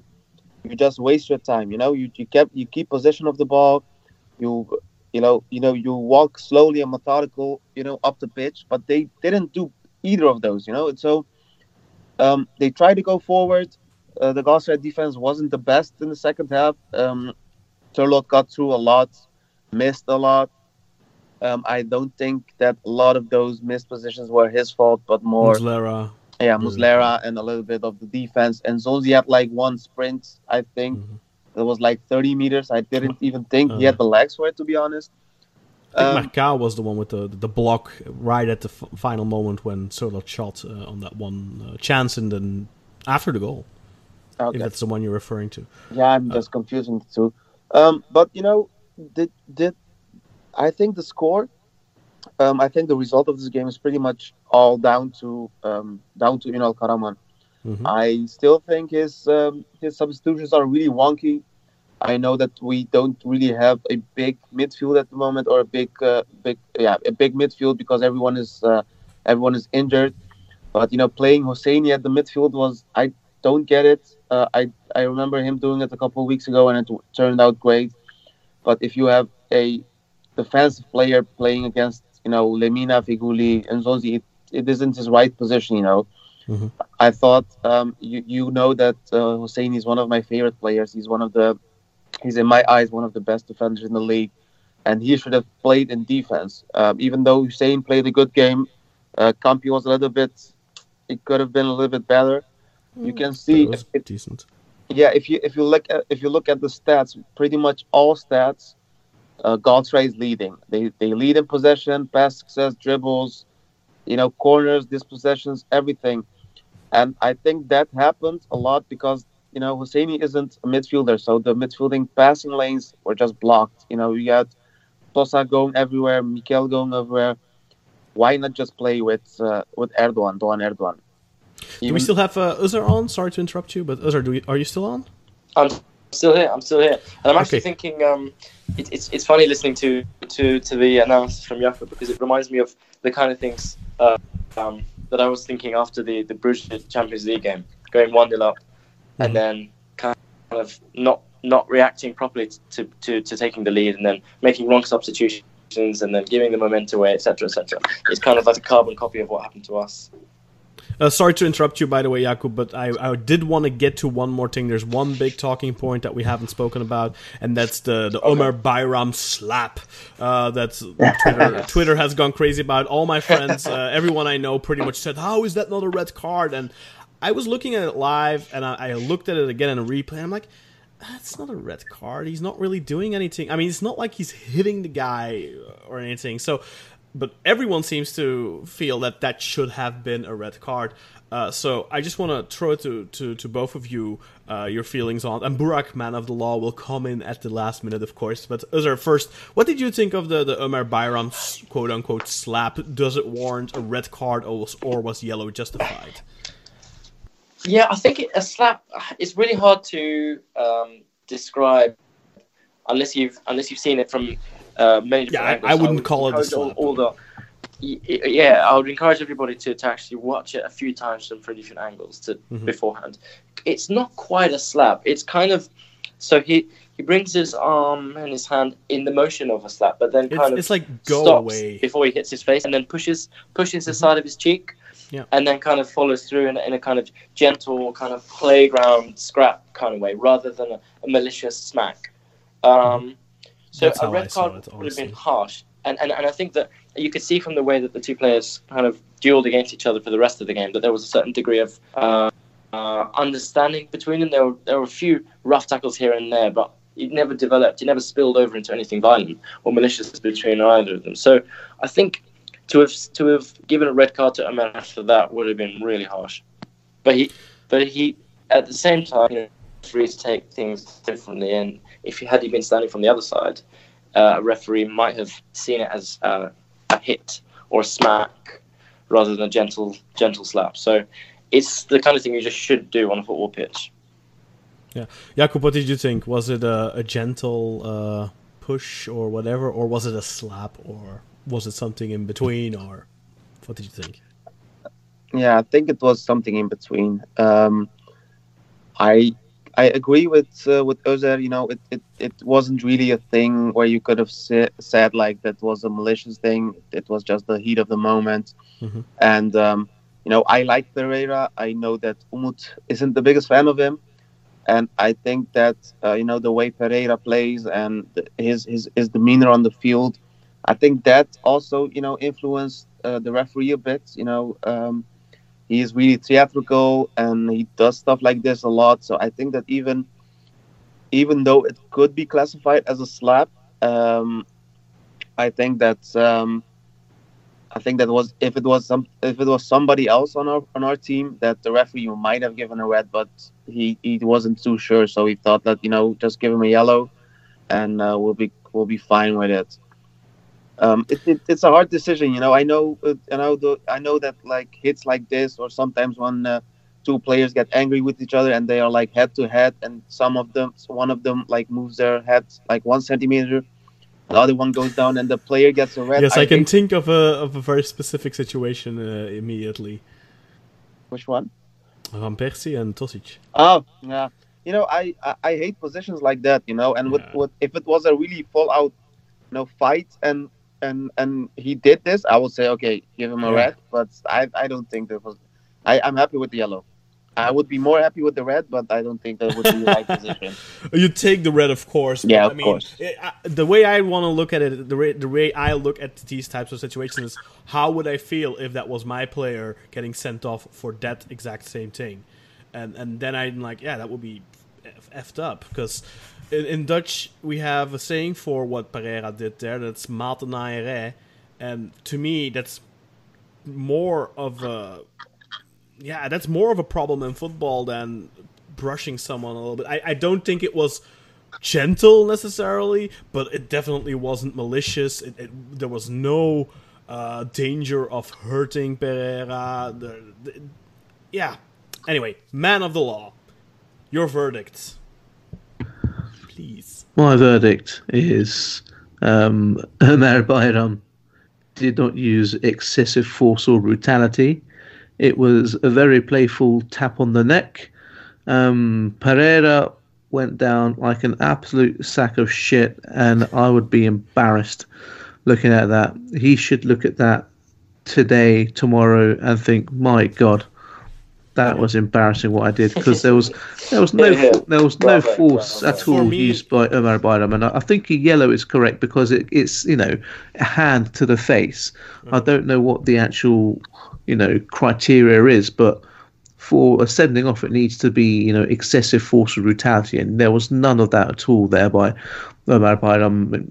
Commentators often say you know you can't raise your hand to the face. That's a, that's an immediate red card, but you can see there that manner of which it's done. Uh, yeah, Pereira was just being a little bitch, and Omar Bayram was like, you know, you know, get, you know, get out of it, yeah, sunshine. So I feel too. I, I, in my opinion, if a player gets caught of, of doing that, of, of, of fainting, so you know, going down to try and fuck over a rival player to get uh, them sent off like that, to me that should be retroactively punished with uh, one or two match suspension. Um, Says the guy with Burak on his team. No, I mean it's I, the same. No, no, I, I, I mean it. If that happens, plus I, I can't remember Burak doing that in a Besiktas shirt, so uh, I don't care really uh, what you say. Uh, but no, but it's the same thing with penalties. By the way, of course now there's far, uh, but if a player would like dive and it after the match it looks it's very clear and obvious that it's that it's simulation and he did get the penalty of course now in the VAR era that's all different but I think those players should also be re- retroactively um, suspended I think if you do that you remove these types of file things from football of course there's still gonna be some idiots who who, who try but it'll be a lot less and I, I really think that this should be the, one of those situations. Like I alluded to that position with with Tosic and Van Persie earlier. I do think, however, if you're making even if there's no contact, but you're making like a headbutting motion, even if there's no contact, there's no excuse. You have to be sent off. But but if there's no contact, the guy who goes down and acts like he's sh- shot by a shotgun should also get punished. That's my opinion uh, on this matter. Anyway, uh, I don't think that will happen anytime soon. I don't think FIFA or UEFA care enough about it to do that. But I think we can all agree that a yellow here for Omar sufficed, and maybe even that was a little bit much because I even think it was he who got fault initially in the first place, wasn't it? Yeah, yeah. Mm. Let's agree to disagree. Let, let, let me put it like that. Anyway, uh, sorry to interrupt you before, uh, Jakub. Any more thoughts on the match? Um, Um, yeah, like like the like the standard things that probably um everyone kind of agrees with. Um, unfortunate game for Sørloth. You know, I really like him as a player, um, but um, to fault him for not scoring more, I think that's a little bit ridiculous. Uh, some of them, some of the chances that Trabzonspor had, you know, the one with Nwakaeme, like uh, with an empty net and this and or that. Wakanda, as Umut Yeah. calls him. you know those those kind of positions those are the ones that sting when you when you look back Mhm. at this game but the position with Sørloth, uh, you know uh, he did his best. He did pretty much everything right. And um, he just uh, shot at a brick wall you know? So The only one you can really fault him for, I think, is the one in the first half where I think it's Yusuf Yeah, it crosses with- it in. yeah he crosses the ball and he just misses it or doesn't Yeah, want to extend Yeah, he doesn't leave his feet. I think if he goes in there diving with his feet, then he always puts that away, and it's a 100% goal. But that's then that that would be a 1 0, and we see the reaction of, of, of Trabzonspor when, when they go up a goal. So I don't really think that would have changed the match if he would have put that one away. I- and then I- if you look. Yeah, go ahead, sorry. yeah I do think that would change because you know uh, that if if the goal went in there was in the first half Hmm. and you know you could put in the first half you can always put pressure because everyone has fresh legs and uh, Possibly, you but you score really early in the second half, the 50th minute, so and it immediately the handbrake goes on. So I really think that's a tactical thing rather than not Mm. having fresh legs. yeah maybe, maybe you're right maybe you're right Could be wrong, of course, but I, I, I, I under Slaven Bilic, Besiktas did that a lot too, and I think it's just a little bit of a, of a maybe not necessarily tactical, but something that isn't really. I think so, certain coaches, like a Fatih Terim, for example, for all his faults, he does very much instill, I think, in his players too. At least for after after you score that first goal, to at least for the next ten or fifteen minutes, try and find that second goal. And I think that's something that Trabzon should have probably done here for at least ten more minutes or so. They should have retained control and kept pressing for that second goal. And then, uh, as the match goes on, it's normal that you invite a little bit more pressure, maybe try and hit them on the break a little bit, and it's normal that Galatasaray is going to try and and and, and take control of the match, but I think you can give them more of a fight uh, the first ten or fifteen minutes after that goal, and and if I think if you demoralize them in that first couple of minutes, then it's also going to be harder for them to fight their way back in. But if you immediately put on the handbrake and invite in the pressure, then you're just gonna, yeah, give them hope. You know. I mean, I I just can't understand. You know, um, there was like a stat of uh, of uh, Ünal Karaman that he didn't lose like that like from the last five derby games he only Mm-hmm. lost uh, one of them so you know Yeah, but that's those types of things can be really misleading. I no no i like. get that i get it but if uh, you know in my opinion the the, the the derby games that are played with Trabzonspor doesn't matter if they are Trabzon or Istanbul are the most fun because because um you know Karaman normally just let the team lets the team play and just go he doesn't go for he doesn't settle you know? That's what i liked every time we had a derby game. But i don't know why this game i don't know it, it, it really it really seemed like that uh, the title race is getting kind of uh, a little bit on his nerves. You know he, he tried a couple of things and it didn't work out. And you know maybe he, he I know I remember that after the Europa League game that some of the fans were a little bit angry at him but I don't think you can fault him for the Europa League campaign. He tried it. Be- he tried his best, and you know, we let let's let me, let me put it this way. I think we played more like we did in the Europa League than that we normally do in the Turkish league. Yeah, yeah. If that makes I- any sense. I think that yeah, no, that uh, actually, it's funny because I thought that when I was watching. Um, yeah, I don't. I do you think he, it's getting to him already? It's a little early for that, I would say. Especially also, I think with the rivals dropping plenty of points, I don't really think that nerves should really be an issue already. No, I, I don't think it's getting to him, but I, I think that um, right now with all the injuries and the returning guys, I think he's he's he's trying to I- implement some of the guys into the team, Mhm. and I think that's having a little bit of a uh, of a of a um, how do I say this? I think that doesn't really work in his favor. You know, um, he put he put Ekuban in the game. I really love the guy and I that you can kind of think that that was like him going for more attacking play, but I don't think that was a smart decision. You know, yeah, maybe Um, should have waited with that as his first yeah. match back. and um, you know, like the small tactical errors. It's some. It seems like I praise him for two two or three weeks, and then he regresses for a game, and then he, he goes back to being good, and then I don't know I don't know why the why the consistency isn't isn't good with him. He I have been saying from like the start of the season that the biggest um, complaint complaint I have of him is is the way he subs players in. He, he either waits too long or just you know there's always something wrong and i don't think you know i, I don't think you can be too harsh on him the team is doing well with all the injuries and um, with a couple players that we can get in the winter break it will it will only get better. I don't know. I don't know. I don't know if it if it was a little bit uh, being scared of uh, you know Galatasaray for whatever reason. I, I you know i really can't just put it in, into words Okay, uh, Özer, I think uh, is he is he still with us? Or- no he, he's gone He's dropped off. Okay, uh, so no final thoughts then there. Um, yeah, uh, just quickly thinking uh, if there's anything else left to talk about in this match. Uh, I don't really think so. Um, Yeah, there was like the the Emre Mor, uh, the Emre Mor position where he thought it was a it was a penalty. Yeah. You know, Oh honestly, God, yeah. It doesn't yeah. look like a penalty. I didn't Yes. think it looked like a penalty when I saw it live, and never the- a you know, penalty for me. Yeah, in the replay it also doesn't look like a penalty. It's funny how after the match he's like, "It's a hundred percent penalty on me," but come on, man of the law, please. Absolutely not. He just needs to get the fuck up. He's been shit ever since he signed, he's done nothing of any worth at all.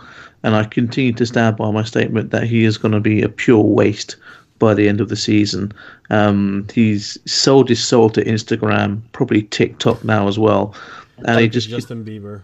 in even though like you know the the classic Turkish version of it's probably like you know um, Jamal Biber instead of Justin Bieber.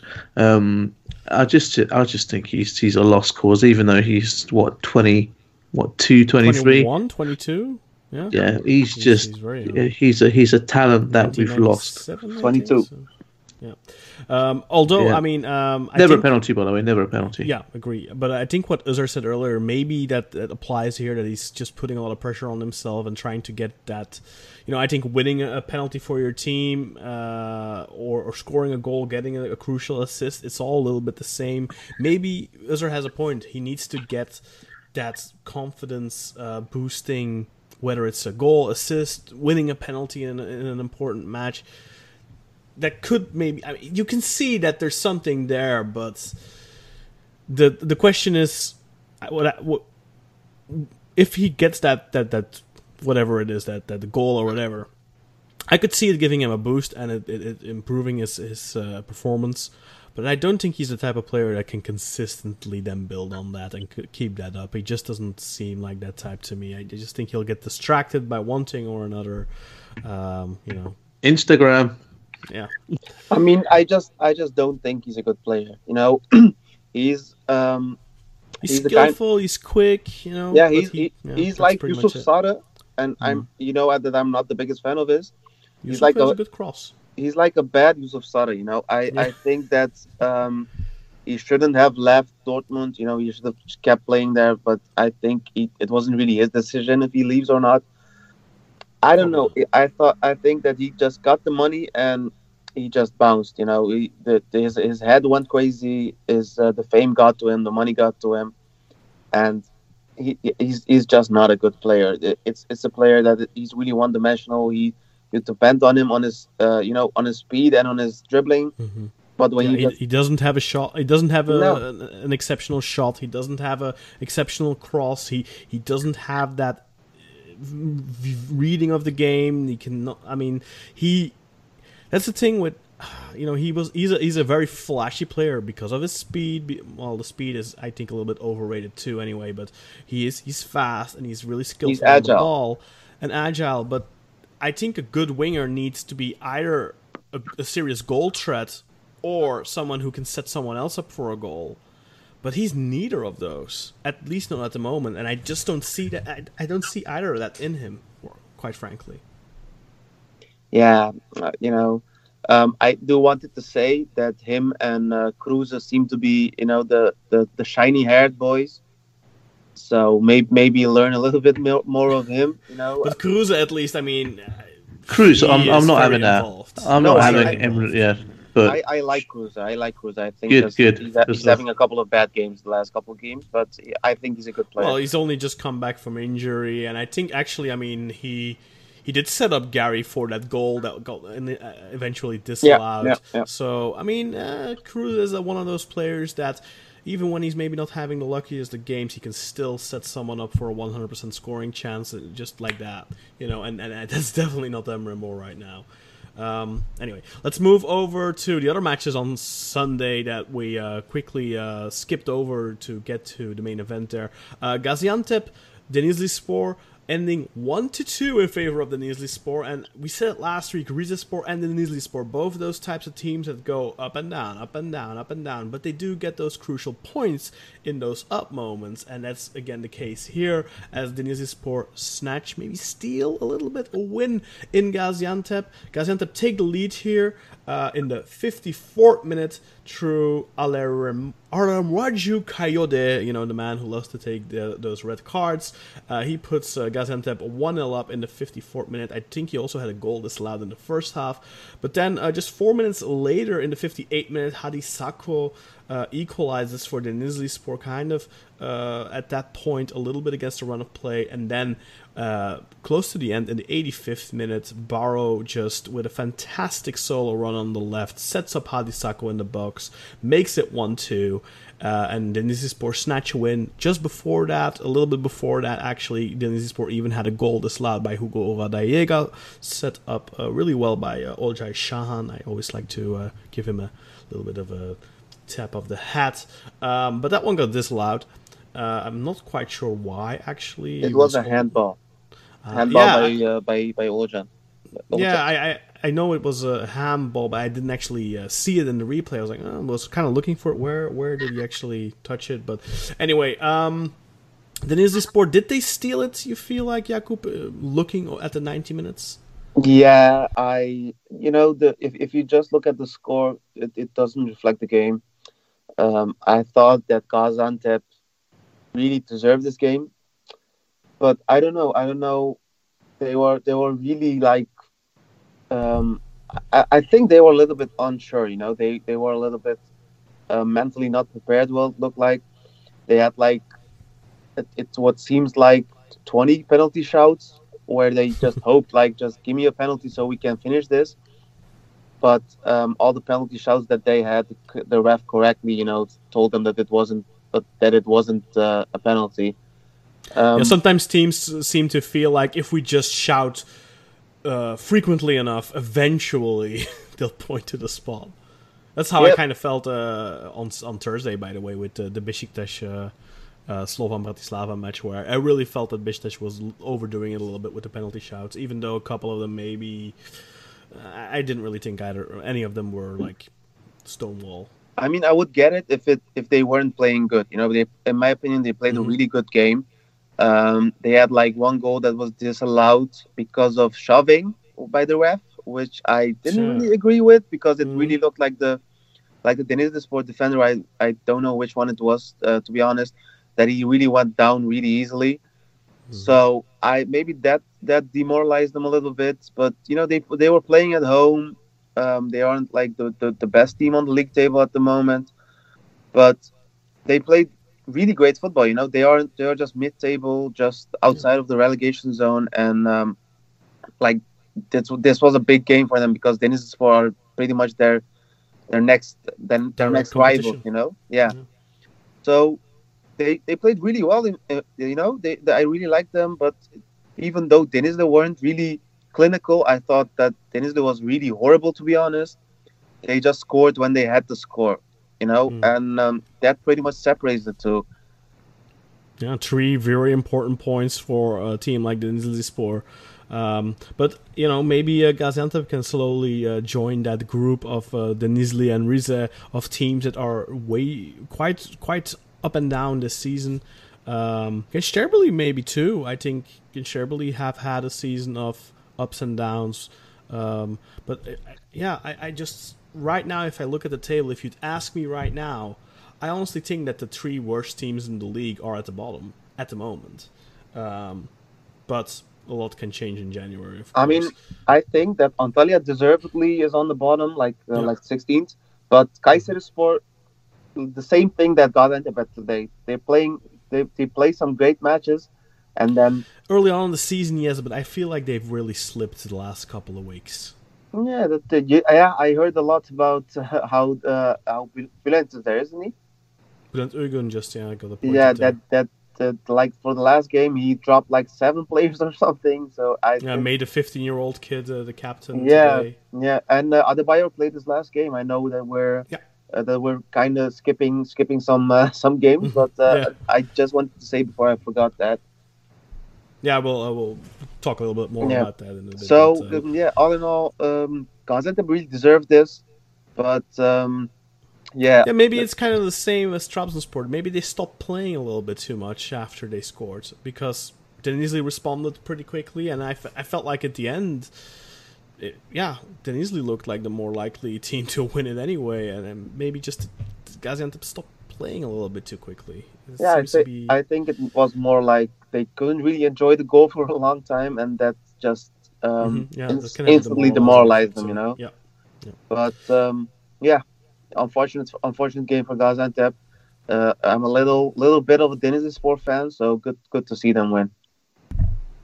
Let's move over to Başakşehir Antalyaspor, the number two in the league table. Başakşehir take on the number 16 in the league table, Antalyaspor. This match ending in a pretty logical 2-0 win for Başakşehir. Goals here coming from Gael Clichy in the 60th minute and Danijel Aleksić in the 63rd minute. So rapid fire goals there uh, around the hour mark. Um, got to halftime with a draw couldn't keep it. Gael Clichy's goal broke it open, and a very nice goal it was, Burak. Um, but all in all, a not super flashy win for Başakşehir, just business as usual for them, kind of. Yeah, you took the words right out of my mouth uh, with the, the term business as usual. I don't think Başakşehir were tested at all during this game. Um, they created a lot of chances getting in behind the Denizli defence with like Irfan Can, Aleksić, and uh, are causing lots of problems. There's a, a few few times that um, Alexis had um, sh- you know some really good shots on target. He's proving a very good player. Um, I enjoy watching him play. Um, just it's a shame that he's playing for Başakşehir. But like you said, uh, the goal Gael Clichy, one of the almost I want to say forgotten men because he you know sits there at left back, does his job, uh, but he, involved in both goals today. It just a, a hit the ball clean as a whistle um, with his left foot, you know, straight into the goal, and then I believe he ran straight to Marit for some reason. So maybe they've got like a little a, brotherly loving but you could see on the on the replay as well where you see the camera angle from behind the way he strikes it with the outside of his left foot it's just so clean and you know they normally always go in, even though it goes through a bank of players. And after that, like you say, the, the second goal came quite quickly from a Gael Clichy assist. So he, um, I'd be surprised if he didn't pick up the man of the match for, for this game due to his involvement. But again, a lovely little assist from uh, Mr. Clichy, and it, it, falls to that man, um, Aleksić, who finishes really well. And just like you say, Antalya didn't trouble Başakşehir at all. I don't think the defence were really that worried or breaking a sweat. And it just goes to show that what you know how shit they are. Um, they'll probably get relegated if they keep playing like this. I mean, they got rid of Bülent Korkmaz, whose greatest achievement was beating Fener at Kadıköy, where they just scored because of an individual Charleston error and then stuck 10 men behind the ball. They're just a very average team. Um, Sheju has, you know, failed to impress. Um, the only only good thing is that maybe this means Nazım Sangare will be uh, available for transfer at the end of the season because we mm-hmm. could definitely do with a new right back with, you know, Dirar not getting I think all of us could. yeah, um, well, you've still got Gökhan Gönül, who's decent when he's fit. Um, he's all already getting uh, up there in age. He's like what thirty right now, going on thirty five. So yeah, you but uh, but yeah, Antalyaspor they they are they're going to struggle. I'm they're not they're not bottom are they? I think that's reserved for someone else, but they might they might be rock bottom. I think it's no it's Kayseri who are bottom, who are also another bunch of like shit munchers, which we'll come into in a in a, in a bit. They um, did manage to shut down Enzo Crivelli pretty effectively, though.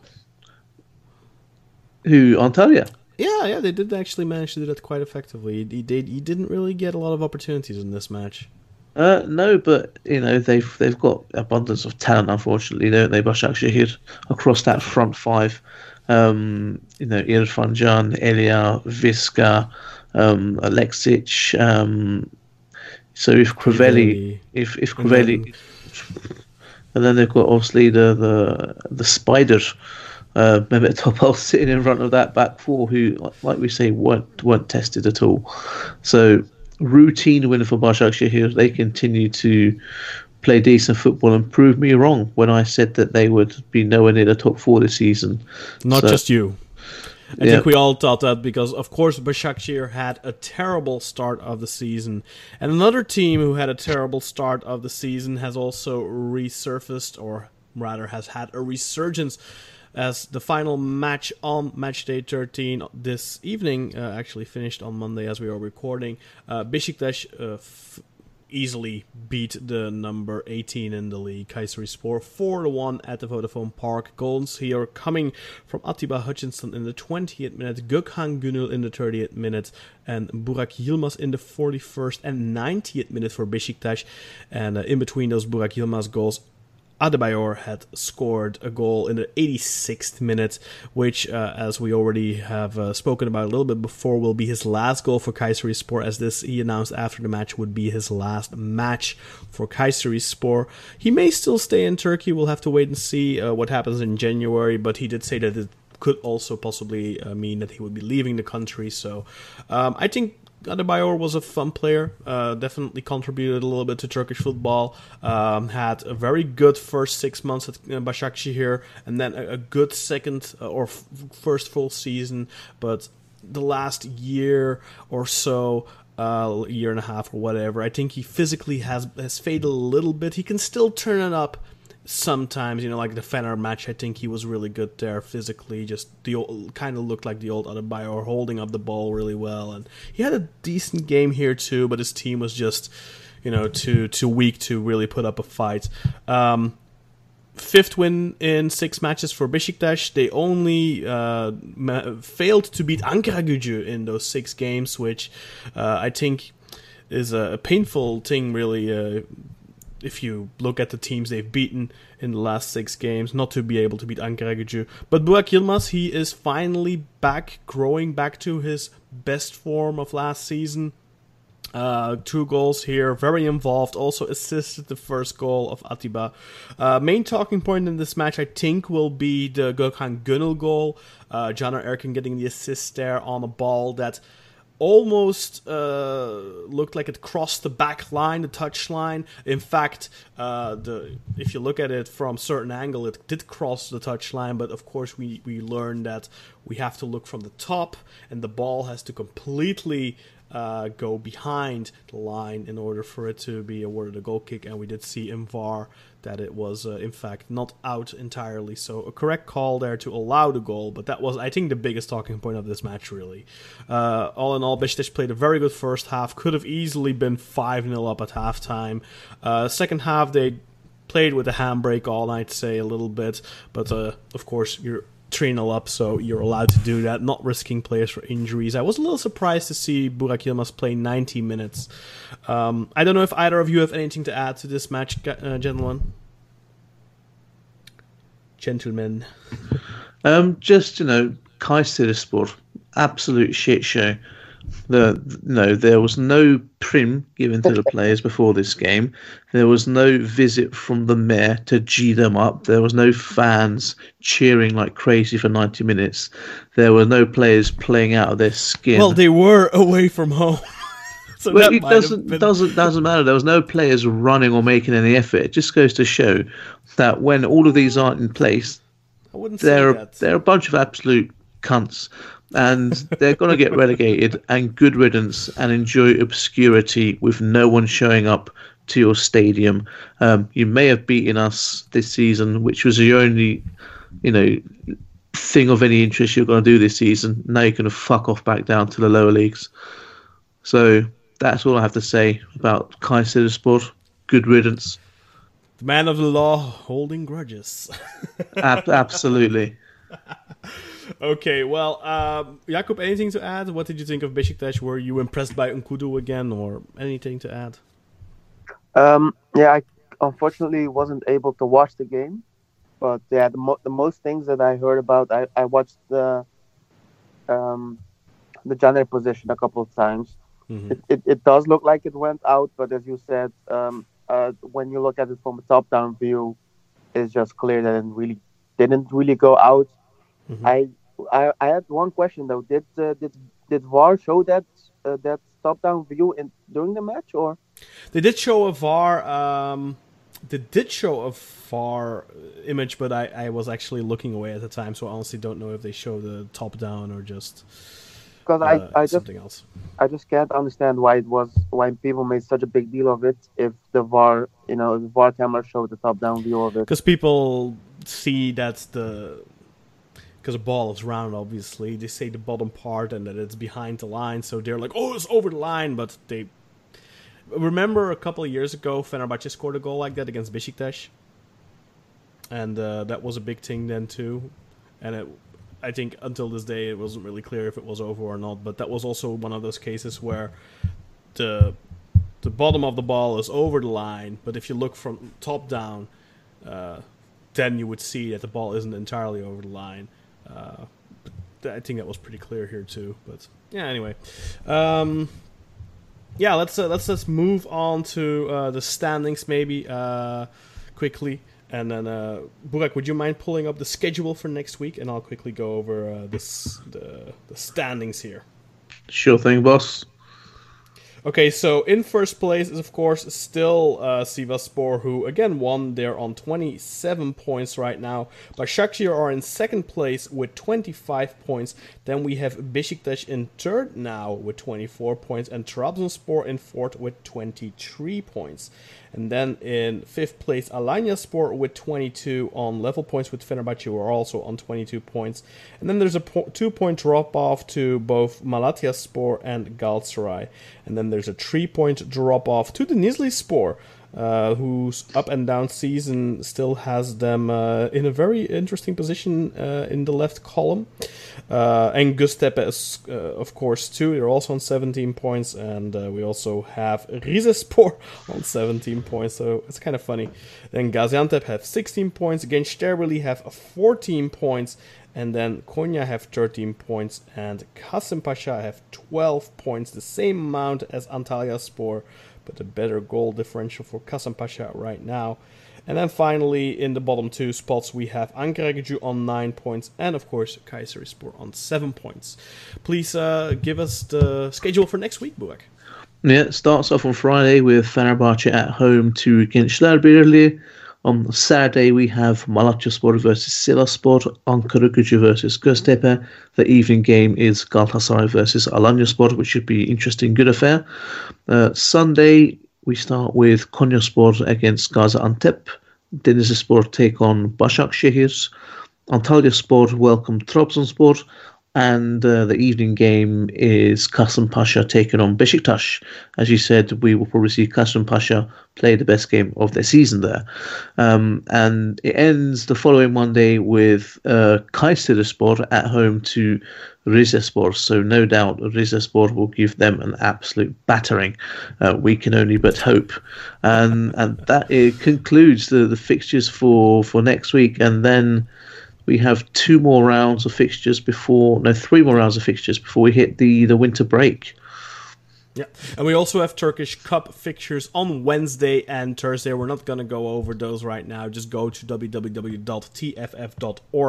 and check out the Turkish Cup fixtures, and we'll we'll briefly discuss them perhaps in next week's episode. Uh, we also have a big announcement coming up probably next week, but that'll have to wait. Uh, it has to do with uh, the hosting of the podcast, and we're, we're joining we're joining a, a, big new network, but um, that's not yet official. The papers have not yet been signed. I actually uh, have been a little tardy on that. I have to uh, sign a contract and send it in, but uh, we will be joining a, a big podcasting network soon. Um, what does that mean for you listeners? Um, there will be some uh, advertisements implemented in the the, the the episodes, uh, but also more fun. Uh, we'll talk a little bit more about this next week. But there will be merchandising opportunities. So there, if you're a big fan of football Turkey, there will be opportunities to buy T-shirts and stuff like that. And I'm sure we'll come up with some really good man of the law designs uh, or something like that. So if you're interested in that, that uh, it's gonna be uh, a cool thing for the show, I think. Anyway, uh, thank you very much for listening to this episode of Football All I want to thank Özer Dincer, who of course left us a little bit early. Jakob Marofolo, thank you, of course, and as always, the man of the law, Burak Yilmaz. Thank you very uh, Burak again, Again. Thank you. what is wrong with you, man? He scored twice today. He's on my mind. What do you want me to do? Guy scores one goal and you can't keep your mind off him hey, hey, he's got five goals already, and he's missed half of the season. Huh? Huh? How much does that uh, king in the north of yours have? Huh? Eight. Yeah, exactly. And he's played double the games. so obviously, Joaquin is superior to uh, the King of the North. Anyway, guys, thank you very much. It was a fun show, and uh, we'll uh, see you again. Uh, we'll talk again next week, Monday, of course. And uh, you all will be listening again next week, Tuesday, I hope. First thing in the morning. Adios, amigos. Thanks for listening, folks. We'll see you next week.